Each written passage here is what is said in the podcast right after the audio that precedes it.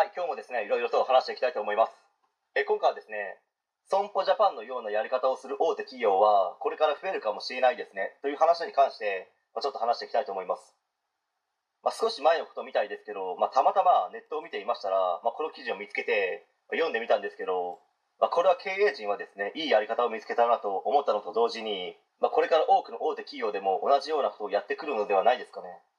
もうすでに知っている方もいると思いますけど、まあ、知らない方のためにですね、簡単に説明しますと、まあ、ネオリストラ方法ですね。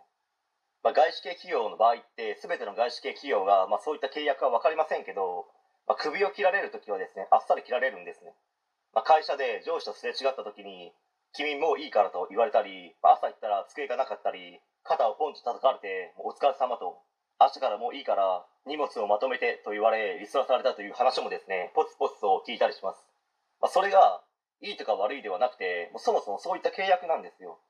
だから外資系企業は給料が高いんですけど、まあ、退職金なんてないですし、まあ、業種によってはその会社の社長よりも稼いでる人もいますからね。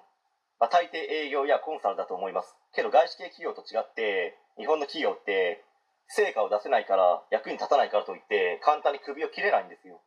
下手にリストラなんてしようものなら訴訟を起こされて大変なことになってしまいますので、まあ、しかしですね、このやり方は、配置換えという名のリストラですね。何やらですね、損保ジャパンという大手保険会社がどうしてもですね、4000人規模の人員削減をしたかったらしいんですね。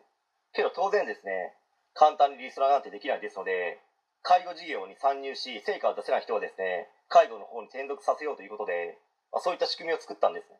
まあ、やっぱり損保ジャパンというですね、大手保険会社に新卒で入った人たちは、難関大学卒の人たちがいっぱいいると思いますので、まあ、早慶、宮廷、まあ、中には東大卒の人もいるんでしょうね。まあ、そういった人たちってエリート意識が強いと思いますし、大手企業で働いているというプライドもあると思いますので、介護職へ配置換えですとなってもですね、素直に、はい、わかりましたという形にはならないと思います。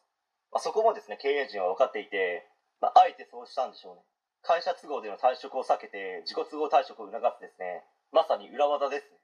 まあ、それに転属してくれれば、介護業界の人手不足も解消できるというですね、まあ、どっちに転んだとしても、経営陣からしてみれば、これはいいよねという施策と言いますか、策略と言いますか、まあ、こういった仕組みって、これから大手企業の間で増えてくるのではないでしょうかね。介護だけではなくて、人手不足の業界などに出向させる、転属させるという名のリストラというものが、